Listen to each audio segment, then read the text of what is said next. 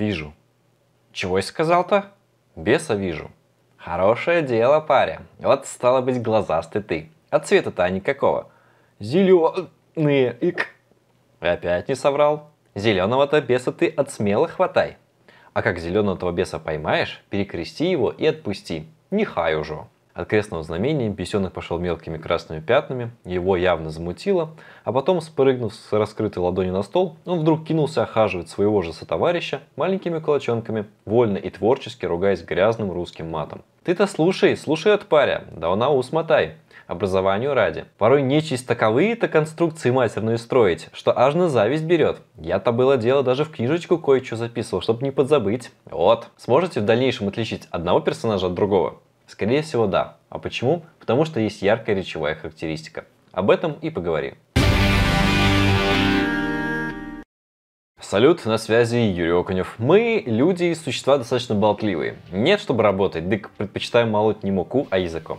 И, если честно, есть те, кого слушать интересно, даже если говорит человек полную чушь. И здесь речь идет не только о харизме, что важно, но и о речевой характеристике.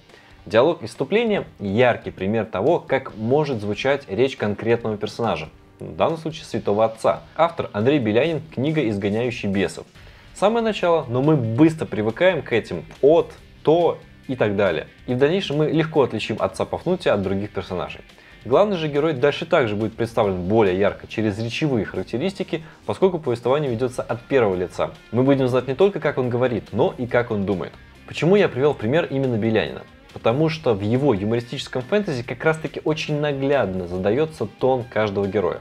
Тот же изгоняющий бесов. Отец Пафнутий говорит почти по-церковному, по-старославянскому. Главный герой поминает Декарта и прочих фрейдов в суе, а пес Гес просит, чтобы собаченьку погладили.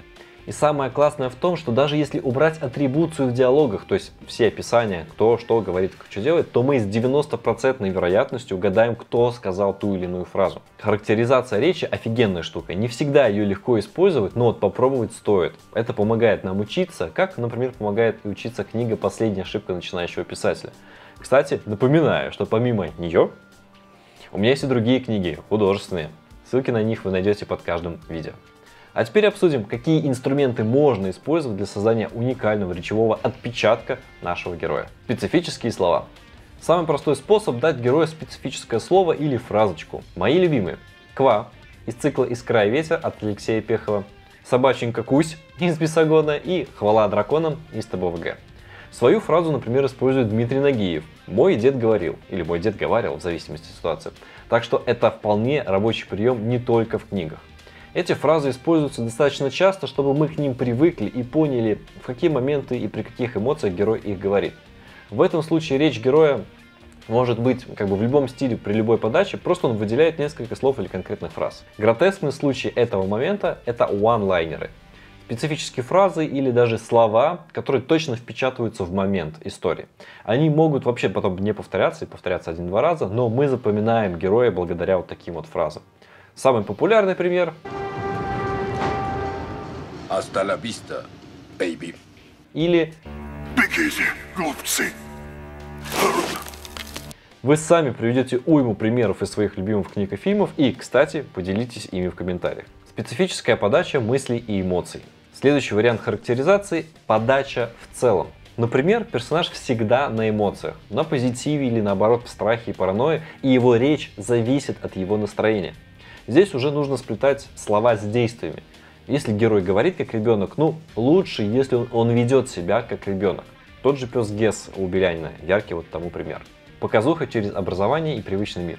Декарт мне в печень, стетоскоп тебе в левое ухо, у вас абсцесс века, карданный вал тебе в заднюю дверцу, баги достали, админ прирос к пиву, образование, опыт и стиль жизни сильно влияют на речь. Особенно если вырубается выпендреж своими знаниями. Медики жарят мясо до третьей степени ожогов и только потом его переворачивают. Технари высмеивают гуманитариев, Философы говорят афоризмами, неудачливые писатели пускают пыль в глаза красивыми и псевдоинтересными историями. Это тот случай, когда интересные особенности речи можно взять из собственного опыта, ну или из практики друзей и знакомых. Например, я знаю некоторые шутки внутреннюю кухню медицинского персонала, и это очень классно ложится в истории. Мелкая деталь, а работает супер.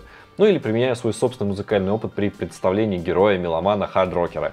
Последний, кстати, я использовал в мужском клубе Эрлбери.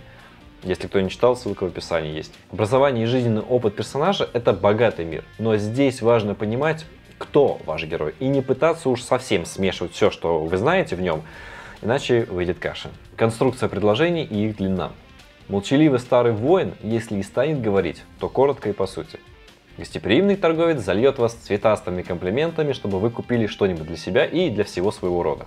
Ребенок будет говорить короче, чем студент с высшим образованием. Это реально мелкая деталь, но она дает подспудное ощущение правильности. Если ваш герой все время говорил коротко, но после просмотра мультика про Чебурашку вдруг разразился пафосной речью на 10 минут, мы, читатели, поймем, что мультик что-то в нем зацепил и изменил даже если прямо автор об этом и не скажет. Заикание и прочие дефекты речи. Не всегда говорят красиво и гладко. Кому-то нужно показать, что есть заикание, дефекты речи, оговорки. Все это возможно. Но, единственное, не нужно доводить до нечитабельного текста.